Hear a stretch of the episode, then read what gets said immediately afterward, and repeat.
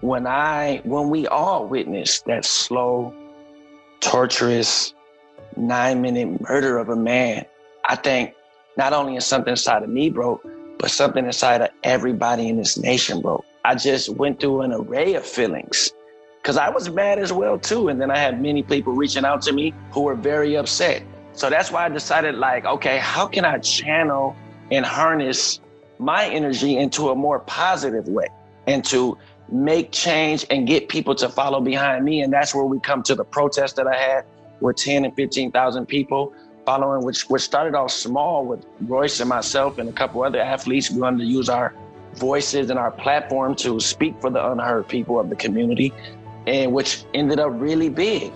And so I had an array of feelings. And now I'm to the point of how do we really change and, and what, what does reform really look like?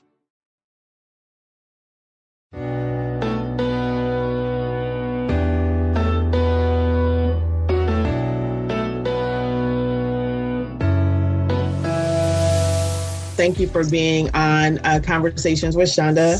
Yeah. Um, yeah, a podcast that we started at the Minneapolis Foundation and um, something that's really true to the essence of who I am. And I think the foundation uh, operating with some curiosity, mm-hmm. interested in examining issues from multiple points of view. And so um, you were for sure someone that we wanted to hear from and, and kind of get get your perspective on what's happening in our city and where the opportunities might be.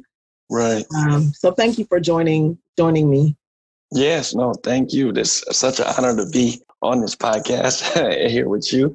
Uh, I've seen it a lot of, as you know, we kind of share like some of the same passions. So I follow your work a lot. You are farther down the road than I am. So I, I am just following in your trail. Yeah, I appreciate that. Age will do that, right? Have the yeah. yeah, yeah it's a good thing. Feel, you have wisdom. Yeah, I'm starting to feel it. But you know, PJ, before we jump in, um, for for our listeners, will you um, just give a bit of an intro to who you are? Uh, yeah, I can give a quick uh, background on myself. So I was born and raised in Minneapolis. I graduated from uh, North High, Polars, woo woo. Then I went to uh, then I went to um, Ohio State University. I played basketball there. Uh, was fortunate to have that opportunity. Won the Big Ten championship. Then after that, I played uh, professional for almost a decade. So professional basketball, which was an amazing experience. I got to travel the world, live out my dreams. And then I transitioned um, after I retired into wealth management, and I've been doing that now three years. So mm-hmm. that brings me to where I am today. I'm come from a big family, one of eight kids. My little sister's in the WNBA, so big basketball family, big in the community for Shout many years. Tayler. Yes, Tayler Hill, she is a beast. she is a beast. You know, I um I come from a big extended family and I have um five five kids. Yeah. Yeah. yeah. And there's something about like I mean, I think the consistencies in our stories of being from here, Mm-hmm. I'm a mm-hmm. polar. Whoa, whoa. Whoa, whoa. Yeah. you know, I mean, you know, our families, our families go back and have been connected in, in various ways that I think we mm-hmm. still will discover um through through our relationship. But you know, what for you as a as a young um, person growing up in this community did it mean for you to have a family that was um, connected to this place and evolved and known for even if it was it was basketball, right? It was a full family affair. What what how did how do you think that's influenced you? Um that has influenced me a lot, you know, from starting with my dad, my uncle, they know everybody. So now when I when I grow up in the city, it's like I always say I'm a product of my environment. I'm a product of a lot of people caring about me, pouring into me, and the best of the community. That's all I say. Like I'm a true reflection of Minneapolis and the best parts of it. Not sometimes a little bad stuff, but mostly all good. Yeah. But you know, when you speak of people like uh who influenced me, like Coach Brett McNeil, I got my um, you know, Tony Adams, who was my youth coach, Charles Rucker, like all the people in the community who have done something have really poured into me. And I and I, I take that to heart. So now I feel like, you know, I'm standing on the backs of the greatest generation that came before me, your generation. and how you guys made a lot of sacrifices, broke a lot of barriers down for us. And so it's our generation's legacy. I feel like it's mine to really move the ball forward and kick mm-hmm. it out the park. So we can, that's going to be our legacy as a generation. That's what I feel like I'm taking on. So, you know, I want to really be able to do that and leave my marking. Make yeah. sure my kids and our kids have a, a better place. Move that's all right. of humanity forward. Yeah. And when you talked about, you said Tone Adams, right? Yeah. So Tone, right? Our, our neighborhood police officer, right? Yeah. That we all love and adore. Policing right now is so complicated, but can you talk about um, the importance of that relationship and what it meant to you, even knowing he was a police officer? Yeah, it actually, uh, you know, meant the world for me. When I view police, and this is one thing I think, you know, where we have to evolve is having more positive interaction with the police. Our youth need to have more positive interaction with law enforcement. At a young age, because I played for the police athletic league, I viewed cops as these are the members of the community, the elders, and they are here to teach discipline, teach uh, life lessons like working hard. So I always viewed them as role models, role models. And when I see them at games or I see like um, Officer uh, Adams, OA, the younger one, at uh, the North Games and coaching, I look at it as us protecting us, not police. And so I think I have a, a totally different view. And I wish a lot of other kids and youth, or even people my age, would have that view that it's the community policing the community. Obviously, that there is some, you know, some bad cops, but it's not all. It's not all. Yeah. yeah. yeah. I, um, you know, obviously grew up around all of them, and uh, RT actually had just asked me a question in an interview that we did together on what was your first experience with police, and I'm like, actually, my first policing experiences were with cops that were in our schools, and yeah. they also lived in our neighborhoods, and so it actually wasn't negative. Right. Yeah. Right. So, you know, here we are, hometown kids that grew up around um, folks for me that ultimately became police officers and, um, you know, Black police officers primarily that influenced you in your growing up. Mm-hmm. And then mm-hmm. we encounter um, moments that we have in our city. Certainly, George Floyd is not the only one. Right. Um, but it was a significant murder that has happened that really has escalated um, into so much more mm-hmm. uh, opportunity, so much more understanding, so much more clarity on when those interactions with the officers are not what they ought to be, the right. destruction that can happen. And so, can you just share with us what your emotions were? What was your experience of of coming into your understanding of George Floyd's murder? And what? Um, yeah. Go ahead. What, I'm what, sorry. Well, no. Just what what what did you experience when you saw that and heard that? So currently, I live two blocks away from where George Floyd was murdered. My church is right there on that corner, 38th Chicago. My pastor is my great uncle, and he's been there for 40 years. So that is my community. And so when I, when we all witnessed that slow, torturous, nine minute murder of a man, I think not only is something inside of me broke, but something inside of everybody in this nation broke.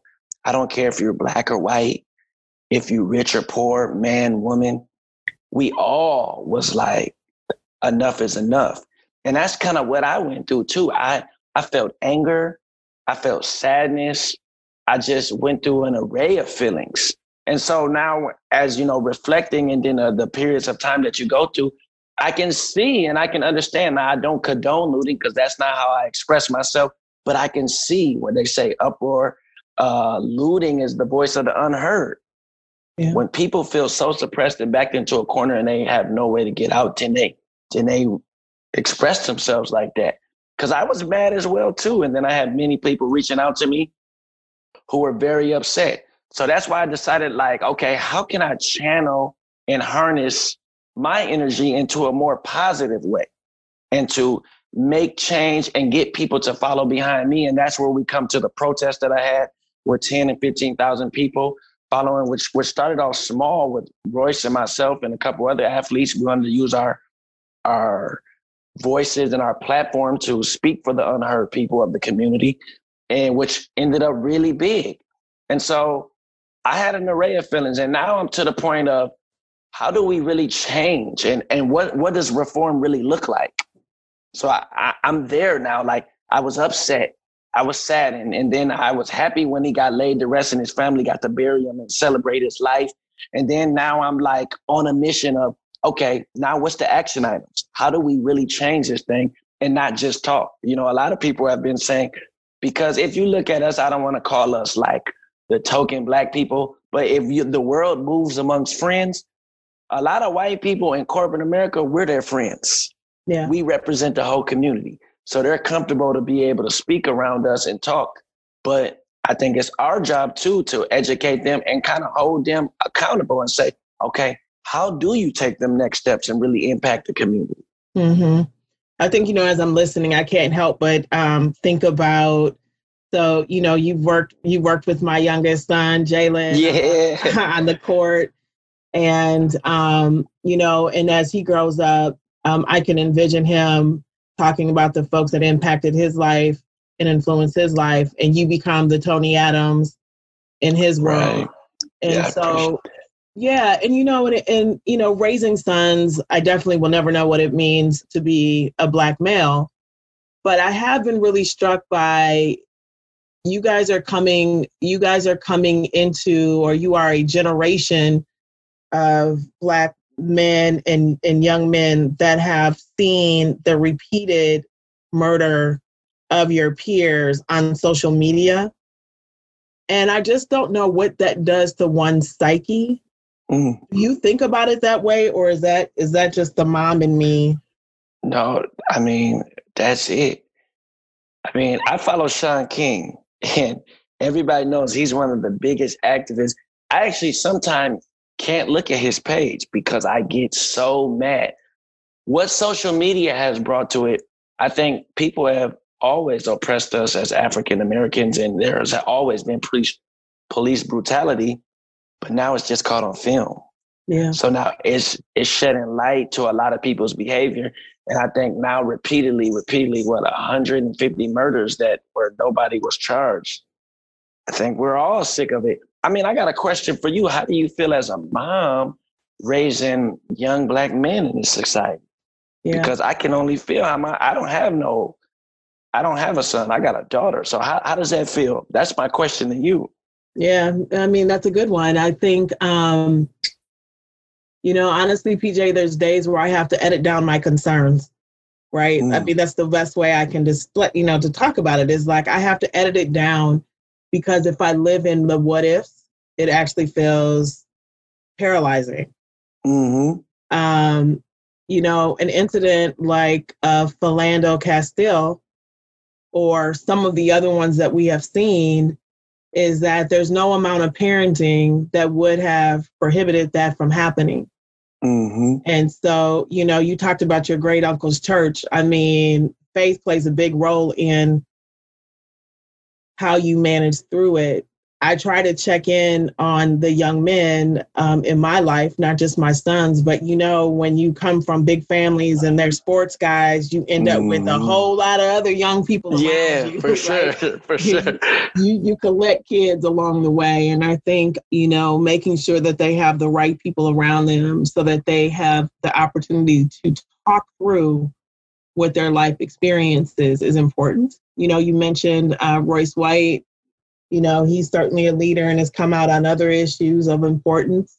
I think, you know, knowing that you all are out there showing leadership and in a way that's relatable, I think actually is is kind of a you know, a comfort to, to us moms that we don't have to hold that off. That, you know, as you talked about, there's a whole community that will come around and make sure that our young people are okay. And yeah. I have to depend on that community quite a bit. For sure. No, and, and I want to touch on something that you said. And this is a reason why I moved back into the inner city because I was living in the suburbs. When I grew up, I think us athletes, we're kind of in a shelter because we are tr- we are viewed as society as maybe not all the way in the hood, you know, or not all the way black. We got because we got fame, we got a little bit of money that we're viewed in a different light. And that is true. And when I was growing up, I never seen nobody who looked like me who was successful, who was like a businessman or a financial advisor or a doctor or a lawyer. Then people didn't live in my community. So all I I always knew that I could be an athlete or an entertainer. So I want to show our young, you know, generation that you can be successful in black and not just be an entertainer. And I think that's important. And to not only be able to show them that, but to, you know, be there on them front lines. That's why I think it's so important that I use my voice to speak out. Yeah, I am an athlete. Yeah, I do work in corporate America, but I'm not going to let that hinder me from standing up for what's right. And I think the kids need to see that. It should, you should never have to be silenced for speaking up for what's right. Yeah. Yeah. So, you know, after um, George Floyd's uh, murder, you you basically got to an enough is enough point and you decided mm-hmm. to do mm-hmm. something about it. Did you did you envision what unfolded in your mind or did you just get out there and take the first step? I just got out there. I didn't know my life, Chanda, has changed so much. I've been on BBC, CNN, 60 Minutes, everything. I never wanted to be like uh, coin myself as an activist or a, a leader of many people. All I was is a leader in the community, a member of the community who cared. So I said, I need to take action, whether it's just being there to comfort people, being on the front line, being there to even pick up trash and be there. I just wanted to be there my gifts for people and inspiring and helping has thrusted me to the front. What does it say in the Bible? Many are the plans in a man's heart, but it's the Lord's purpose will prevail. So that's what has happened for me. I have a gift for people, for speaking, for inspiring, and I'm art- I can articulate what people feel into words. So that's how I came in front. And you know, now I'm like leading the charge, connecting people, being a resource to so many people, and being a light. And that's all I want to do to help move the ball forward. Mm-hmm. And what what have you learned about yourself through this? Um, I learned uh, plenty of things about myself. I learned that I care a whole bunch, even to the fact that I will lose balance in my life so that I can move humanity forward, which is not always the best thing because I, you know, you got to find balance. I still got a family too. I find myself working all throughout the night for what they say the cause, but you got to find balance. And then I, I find that, you know, my gift of people is actually way better and way more magnified in these adverse times.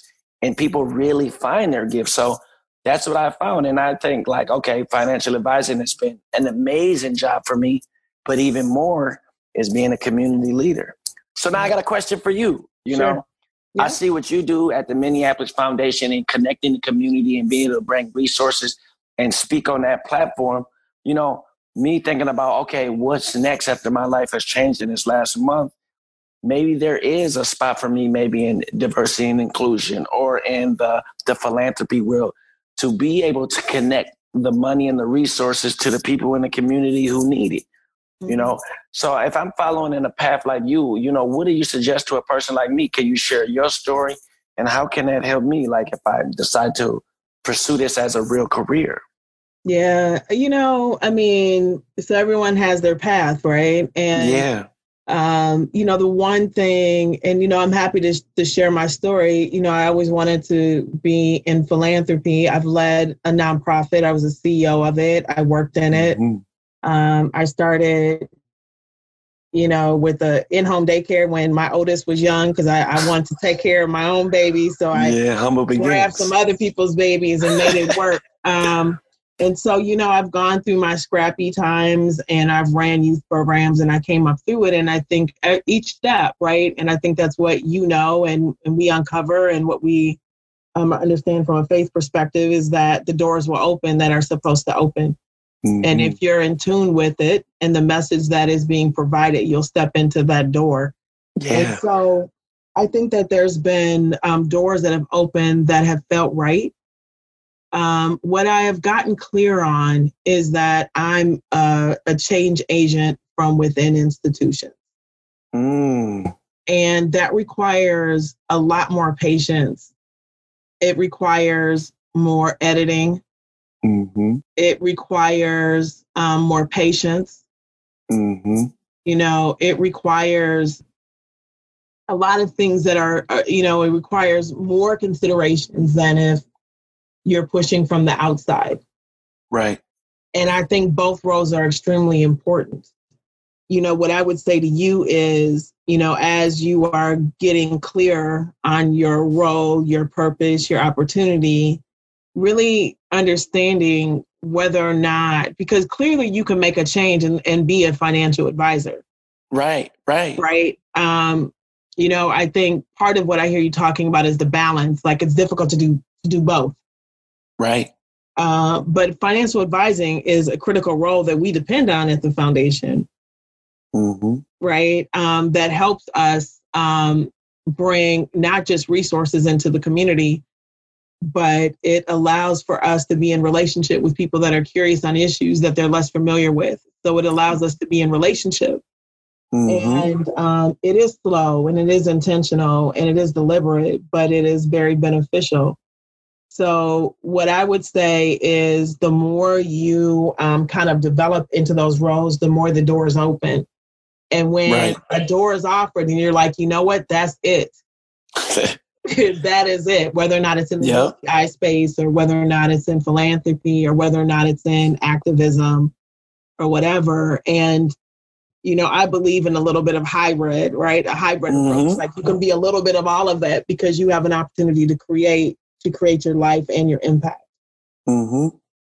I really like that. No, no, you. Wow, that was an amazing answer, and and that's what I'm going through. Kind of see which lane do I want to impact most. So when you talk about, I got another question for you. What do you see philanthropy's role in is in in the change that needs to happen yeah, that's an interesting question because I think that um, you know we're sitting in a space right now where I think people are questioning that to some extent, and mm-hmm. um, we we understand. I understand the devastation that has happened on the Black community over centuries, mm-hmm. and um, my position is there's not a sector, there's not a person, there's not a child that can't be kind of that drum that drum major for change. Mm. That philanthropy has a role um, because we all have a role, and that you know if my role in philanthropy number one is to enable other people to be successful in their efforts right that we do that through investment financial mm-hmm. investment um, that uh, philanthropy holds a place right it's a privileged sector it's a privileged place to sit. Mm-hmm. Um, and as a result of it, you have relationships that are often not accessible to everyone. Right. And we can leverage those relationships and those networks to benefit uh, the community, to um, to uh, support people in their giving. Everyone that gives money towards an issue is not going to understand it as well as we do. Right. But it doesn't mean that they don't have the right the right intention. In the right heart. In the right heart. I mm-hmm. think that mm-hmm. where we're at in discovering is that it actually is never going to, money's never going to solve the issue. It's going to require leadership. It's going to require bold action.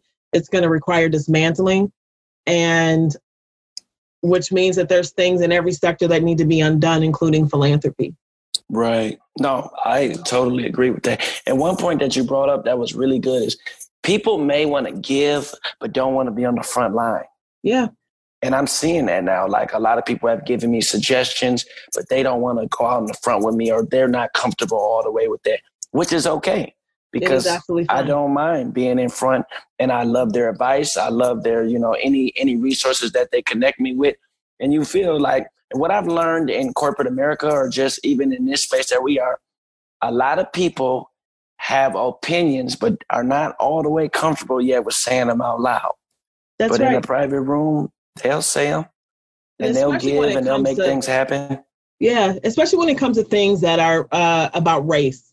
Right, right. Um, because we're not in a lot of cross cultural sort of you know conversations around it. And you know, PJ, when you look at any sort of social movement, the civil rights movement, there were a lot of people that simply put money into the movement so Martin Luther King and others could go forward right and, and, move around the country right there were people that allowed you know churches that allowed people to meet there were white, white allies that allowed for people to come into their homes. Mm-hmm. There were white allies that participated in the Montgomery uh, boycott. Um, you know, there is room here. And I think the danger in the moment is that, um, you know, or my hope in the moment is that we don't become fragmented, but that we all stay focused on figuring out how do we increase uh, accountability in policing, you know, and eliminate, hopefully, um, the unjustified murder of brown and black men and women. Yeah, yeah, mm-hmm. yeah. Yeah. I totally agree. Yeah, PJ, so you had the the rally, you had 10, 15,000 people show up. I've done I've done event planning. You get there and you're like, "Dang, I hope someone shows up." Right. you get 10, right. 15,000 people. I mean, did that surprise you?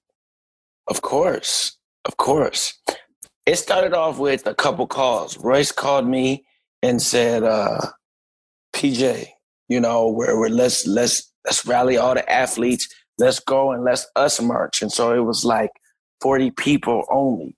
And so he was like, I need you because you got a good voice. People follow you. And I said, All right. I got there. It was like 20, 30 people. After like an hour, I look up, it's like four or 5,000 people. and then I'm like, then we start marching. We get over by the Hennepin Bridge. We have like 10 or 15,000 people. Everybody's looking to us like, all right, speak now. Then we speak, and then you can feel. And I, I look at a lot of pictures. I, I do a lot of history. Like I study the history because that helps us go forward. A lot of them marches back in the day, you see a lot of black and brown faces, and peppered in a few yeah. of our white allies. These marches that we have today, it's peppered in with a lot of brown and black faces and a lot of white allies and a lot of people from all different ethnic backgrounds. And that's why I believe things will be different this time. mm-hmm. Yeah, because because um, more people are getting activated, because people are understanding the issue differently. Because why do you think it'll be different? Because there's white allies that are involved. Yeah, and and I think the young kids, the culture. I think social media has a twofold. Yes, it, it's bad and sometimes, but what it does has brought all of us together. So your community is the world now because yeah. of social media. You can instantly get, you know, access to anybody. And I think our young kids are a good example that we are coming, we are becoming more and more of a melting pot. And they're not standing for a lot of these injustices that have, you know, that we have stood for for a long time. And I think, what do they say? Um, people don't change what they tolerate. I think enough people have had enough Discontent yeah. is the seed of change. And that's what it is with our young people. And, you know, I'm saying young people like I'm not young, I'm young too. And then we are willing to take this, this change, this movement to whatever extremes we have to. And I see people who are really upset who are not black and brown. Yeah. And I was like, wow, I, I feel their spirit. Like mm-hmm. they with it. Yeah, yeah. And it's wonderful that it's it's welcomed and um, I think even with uh, Reverend Al Sharpton in the memorial mm-hmm. and the eulogy talked about in his time, right, of being on the front lines during the civil rights movement and saying what's different to him now is who is showing up. Yeah. So it's a very valid point. So when you guys were on 35W and that truck came through, did you mm. see it? What was go- what was happening then? Yeah, I was right, right on the very front, uh, on that side too. My life flashed before my eyes. And not only my life, but I was scared for everybody else who out there. You know, whenever you like in the front, you looked up as leadership, you're responsible for these people. You know, mm-hmm. even though I didn't organize the march, Royce did, and then, but I'm there like leading and speaking and in the front. So, I, man, my life flashed before my eyes. Thank God for them bikers who were ahead because they kind of blocked the path and he had to hunk at them. And it gave us all enough time to like, oh my God, a semi is coming. Yeah. And, you know, people can say what they want. Yeah, he, it was a mistake. I don't know. But I know when I look in people's face, I can see intent, and that's all I'm gonna say. Like he wasn't trying to break, but he did stop. Nobody got hurt. Thank God for that. But what I seen out there is the best of humanity, because at that time when everything is going crazy, I seen black dudes lifting up white girls, throwing them over the, the medium, trying to help them out. You know, Asian people grabbing. You just seen it's not about your color or your race. It's about we got to survive and we got to get everybody into a safe space. Mm-hmm. And even though in that that time of like, which could have been a horrible tragedy, you've seen the best of humanity. Mm-hmm. So I always go back to that. Like, look at this time when it's just crazy and everybody could fend for themselves but you see people just out there looking out for other people. Like the the girl who fell down, her friend jumped in front of her. Hmm. she jumped in front of her on a Mack truck 18 wheeler. You got to be a hell of a friend to do that because, and that's what stopped him because she stepped right in front, like no problem. So that was a, a just an insane time, and then we had to deal with the police and get everybody off because they wanted to arrest everybody. You know, I was able to negotiate with the police and make sure, you know, thousands of us didn't get arrested. Yeah. So, you know, thank God for that. You know, it, it's not me, but God speaking through me and just helping me step up and to be able to uh, deal with the cop, John, who was the captain of that unit, had compassion. But that's what you get when you are used to policing the community and you have true understanding of not only the events but the community in general and people's anger then you bring that brings empathy and that brings compassion and that brings understanding and mm-hmm. you let 3000 people go without arresting anybody you know wow as yeah. i'm listening to you i'm thinking about you know you talk about here comes a semi plowing and you saw the best of humanity that wanted to make sure everybody was safe and I couldn't help but think about just George Floyd and what we witnessed. And now, are we going to make sure that everyone is safe? This is ultimately about making sure that everyone is safe. Right. That they can live their life, mm-hmm. that they mm-hmm. are not being attacked because they're Black or mentally ill or you know whatever the circumstances are like you know mm-hmm. ultimately it is about lifting up humanity and having us right. see each other and be accountable to each other for sure. This is one thing I love about sports. And I, I say this all the time. And, and Bishop T.D. Jake says this. When the playing field is level and the rules are clear, both black man and white man can succeed. That's what you get. So if we level this playing field of life and the rules are very clear, the laws to benefit everybody and not swayed one way and change, then we all can succeed. Yeah. Yeah. So on that note, we know that the playing field is not level. Right. We know that we have some challenges and we mm-hmm. have um, folks across the city that I think for the most part um, believe some level of reform should happen in policing. We have yeah. some people that say we should abolish. Some people say we should defund. Do you have a, a position on what you think should happen in policing? Uh, well, number one, I want to say I'm not an expert, so all of these are just my opinions for what I see. And like I talked about, step number one, when I talk about reforming police is the community involvement and how the community is policed. I think is important. I do not think we should totally abolish police because when you look at Minneapolis, it's not people in Kenwood calling the police. It's people in on Broadway community, the Powderhorn community, the Phillips community, who are mostly calling the police. So I, I do think there is a uh, a place for police. I I do, and I don't think that you know not having them is right. But how do we find that balance? You know, where we get together with uh, you know the the police force and the community, and then we find that that middle ground with this is how we would want to be police. And I don't even want to say police. This is how we sh- we want you to abide to your oath of protecting and serving us, and not policing us, because there's a difference. Yeah, we as a community feel we're being policed instead instead of protected and served, and that's what you know. I think that middle ground that we have to come to now. As far as the way there, I'm not an expert, but I just know that they, when you talk about the informal and the formal policies within policing, the culture as a whole.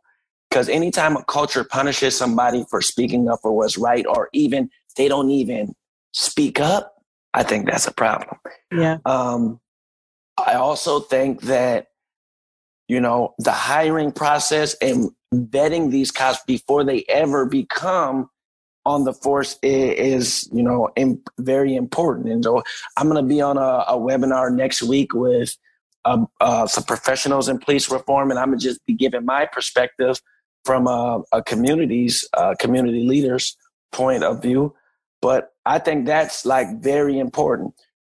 And then another thing that I think, and I don't know how to do this, is being able to take these cops who want to come and join the Minneapolis police force before they ever become on the force, maybe a year before, they need to interact and volunteer and be in, integrated into the community. Mm-hmm. And what I think that brings is understanding, and you don't see things so black and white. For example, if you grew up in Minneapolis below the poverty line, you will understand that after 60 days of COVID and not working, somebody goes into a store and buys some cokes and some cigarettes or like counterfeit 20, that they're not trying to kill nobody. They're a victim of all of these things that have happened. So when you approach them as an officer, I'm not saying I'm an officer, but this would be my perspective. You wouldn't think things are so black and white, like, yeah, he did steal. But you would say to him, you do this again, I am taking you to jail. But I understand the environment. So come on, man, what are you doing? Mm-hmm. But that's somebody that's coming from my, me, uh, a person who understands a community, who grew up in that community. So policing is totally different. And I think when you talk about how uh, people respond to that will be much different. If somebody responded to me like that, I would be like, damn, I was wrong. I need to do better and hold myself accountable. And when people start holding themselves ac- accountable, the community and the police, I think then we all move forward yeah. for the better. Yeah. What do you see is next for you? Um, for me, I mean, that, that's a good question. it's almost like one day at a time because my life has totally changed. I think for me, my, my two goals, you know, uh, personal goals has always been now, you know, for change. I've always been leading people in the community, but how do I take that a step farther and empower more people to be leaders? And when I talk about that, number one it is for me, education. That was a big ticket of mine out. So I think about even education around voting. I went to North. I never was taught about voting. I never was taught that. I have a mom and a dad. Most people don't, and who I grew up with, don't have dads. I didn't learn the importance of voting. I can admit, and this is sad, but I've only voted twice for Obama. Any of the other elections, never voted in the local elections. But I never had an understanding of how much the local elections impact my life and how the presidential elections are not, you know, the, the biggest impact of my life. So how do I make voting popular for the kids? Make it a thing. Because I know with kids, if they think it's a thing, then they're with it. If yeah. everybody's doing it, I would be too. So educating them around voting and then having them use their their power. So number one, the next thing for me is uh, the voter registration event, block party. So not like a rally or an event. This is a block party. Come, let's get registered to vote. Let's enjoy some good food in a safe COVID environment where we have good space, but in a big space. And then let's support some of our local black businesses, our local vendors. And I think that's what's next. And if we kind of shift that, it's a way for all of us to connect with the, the, the youth, especially when we talk about from 18 to 30 and get them going. So that's, that's my next thing. And yeah. from there, I'm, I'm day by day. Yeah. Yeah. I mean, you know, voting is underestimated, and we have, you know, not only are we not necessarily taught about that in urban environments, we don't leverage our network to the extent that we should. You know, right. we don't know who's informing, and and part of what I'm hearing from you as I'm listening is that, and and you may have even said it earlier, is that it's not enough just to go out and protest. It's not enough just to declare that you're oh. angry at something. You have to you have to move that into action Mm-hmm. You have to uh, continue to stay with the issue. You have to put your your frustration to vote, mm-hmm. um, and make sure that we have people in office, not just at the national um, level, but at the local level. Um, we need to make sure that we're engaging, and that part mm-hmm. of teaching the next generation and building the next generation of leaders is to make sure that they understand how to be civically engaged. Right. I love how you put that. I love that. That that that's exactly what I want to do. The protests and all of the stuff that happened is a part of our chess move. But as you start to talk about now, we go from protesting to true reform.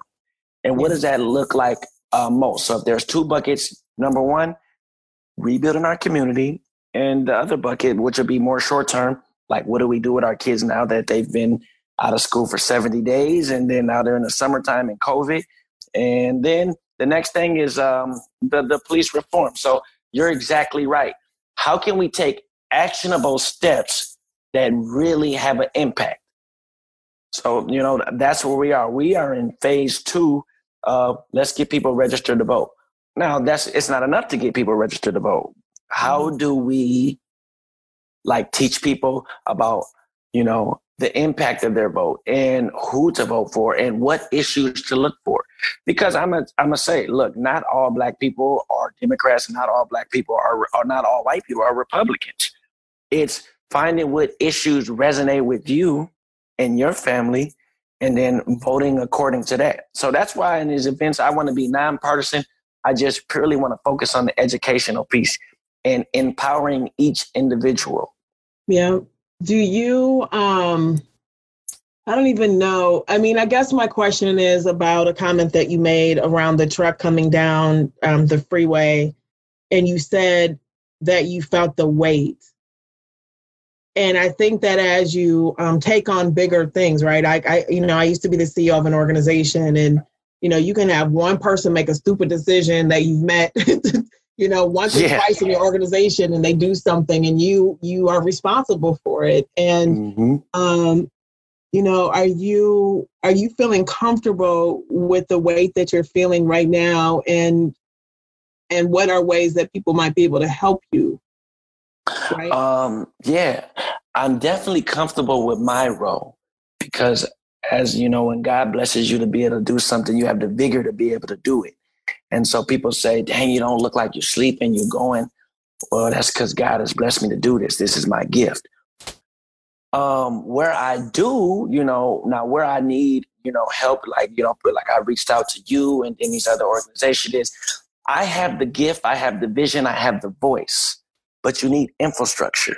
You need people around you who have been doing this a long time, who know how to turn your vision and your goals and your how you see your people into reality. So I come to you, uh, Chanda, and I say, I need help, you know, maybe event planning for this, or I need a fiscal agent. I need all these things that I never thought about. And you say, okay, PJ, I can help you with that. I need people around who not only have experience, but who have resources. And all together, when you start to build this team and we all move the right way, then I think all of that is inclusive of change and that's how we can get it done. So yeah, I need people with expertise in these different fields. I need people who have, you know, resources that I may not always be able to get to. But just know whether you're visible or not, you are making a difference.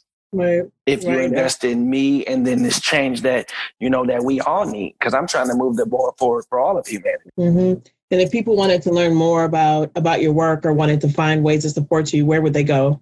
Um. Okay. Right now, I don't have like no like. That's okay. you know, shout out website. your Twitter handle. Yeah. So you know, you can go to my my Instagram. That's like where I do a lot of stuff. Okay. Let me pull it up because I I just recently my name is okay. So if you type in Mister Mr. dot simply P. So S I M P L Y P. And then you'll see a picture of me in the blue suit with the red tie. But PJ Hill. That's what that's my name, and um, so that's where I've been doing a lot of stuff. I do need to get more formal, and, and that's what I'm talking about. You know, I'm learning as I go. I'm learning, and I'm connecting with people like yourself, with people like a Andy Luger, with a, a lot of other people who are very powerful and been fighting this fight long before I have, but who don't mind saying, "You're the young generation. You get out there and run." And we'll have your back. Mm-hmm. And look, PJ, like, look, I'm all about the informal, right? The way that you connect. Like, and mm-hmm. sometimes mm-hmm. you can be in a leadership role and uh, it requires a formal way of, of getting in touch with you. And there's right. something about using social media and Instagram because you are speaking to a broader audience, a younger audience, someone that appreciates Instagram yeah. like more than they do an email. And, and there's nothing wrong with that. We can, mm-hmm. we can maybe draw some of us older folks over there. yeah. check out what you're doing and see how it gets done. I yeah. appreciate that. I appreciate that. I do need to get more formal, but for now, like you said, I'm just real grassroots, as we call yeah. it. Yeah, yeah, yeah. So as we close, you know, I have to talk about since we're talking about generations. So you're out here um, with your own voice and your own vision, and um, you know, you asked me what it felt like to uh, parent young men. Yeah, I guess yeah. I'm going to ask you, what does it feel like uh, to be um, a legacy of your family in this moment? Uh, it actually feels amazing. I have so many people. Yeah, it's amazing. I have so many people, you know, from my family and then friends of the family who just call me and say that they're proud of me. And you never know who's watching, but everybody is watching.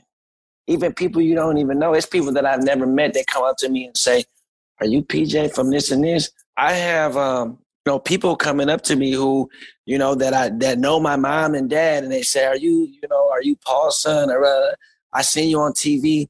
I am so proud of you. So it's such an honor to be able to not only represent my family, but represent North and South Minneapolis in such a way and to to be seen as the next leader because I don't take it lightly.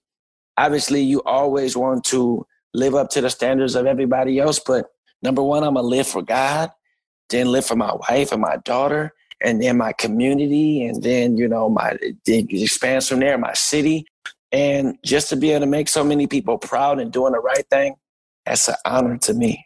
yeah, it's an honor for me as well. I think that what what I have learned is is what you said is very true. Is that there are always people paying attention mm-hmm. and holding that um, in a responsible way is extremely important. Yeah. And I love what's happening right now with the leadership from the ground um, because I know that it's not just about what you're saying, it's about who's watching you. Right. Right. It's about who you're motivating, who you're inspiring, who you're connecting with, and that the legacy of leadership that has happened, that has been homegrown, will continue. So thank you for being part of that that legacy. Oh yeah, thank you. Your son is next. yes, yes, yes. Yeah. I got my my little grandbaby just walked in the room. She's tiptoeing. Here she comes. Hey, hello, grandbaby. might as well come now. hey, oh, you got. I love your hair. Got you a nice wrap, girl. that, yeah, that's Dominique's daughter. Um, yeah, you're yeah. beautiful. Yeah. So, um, anything that I didn't ask you before we wrap that you would want to um, speak to? Um, no, I think that's everything. Uh, such an honor to be on here with you. It's like I know you, but I, this is like my first time formally being able to talk to you. Yeah. So, like you talk about the community so small, you know, my mom and dad, that was the first thing. I was training your son, didn't even know it. I would tell him, come hop in the drills. So the world works in the right way, you know it does work in the right way. So as you are, um, you know, forging your way forward um, based on the plan that was designed for you, mm-hmm. know that um, everyone that should be there will be there, and the obstacles yeah. you encounter are there for a reason. Yeah, to grow. Just as necessary as yeah. all of the opportunities. And so here we are at a point in time in our history where there'll be a lot of different makers difference makers if if we choose it. And I hope that uh, yeah. uh, folks that are listening are are choosing it. I think you made a great point. Not everyone's going to be visible, but everyone is needed.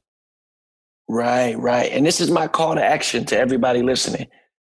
Just do the next right thing and you'll be all right. That's a good place to end. Just do the next right thing. All right. Well, thank you, sir, a lot. Yes, no, thank you. To listen to more episodes and learn about upcoming events, please visit conversationswithchanda.org. You can follow Chanda on Twitter at Chanda S. Baker. This is Sue Pak Kienitz from the Minneapolis Foundation. Thank you for listening to Conversations with Chanda.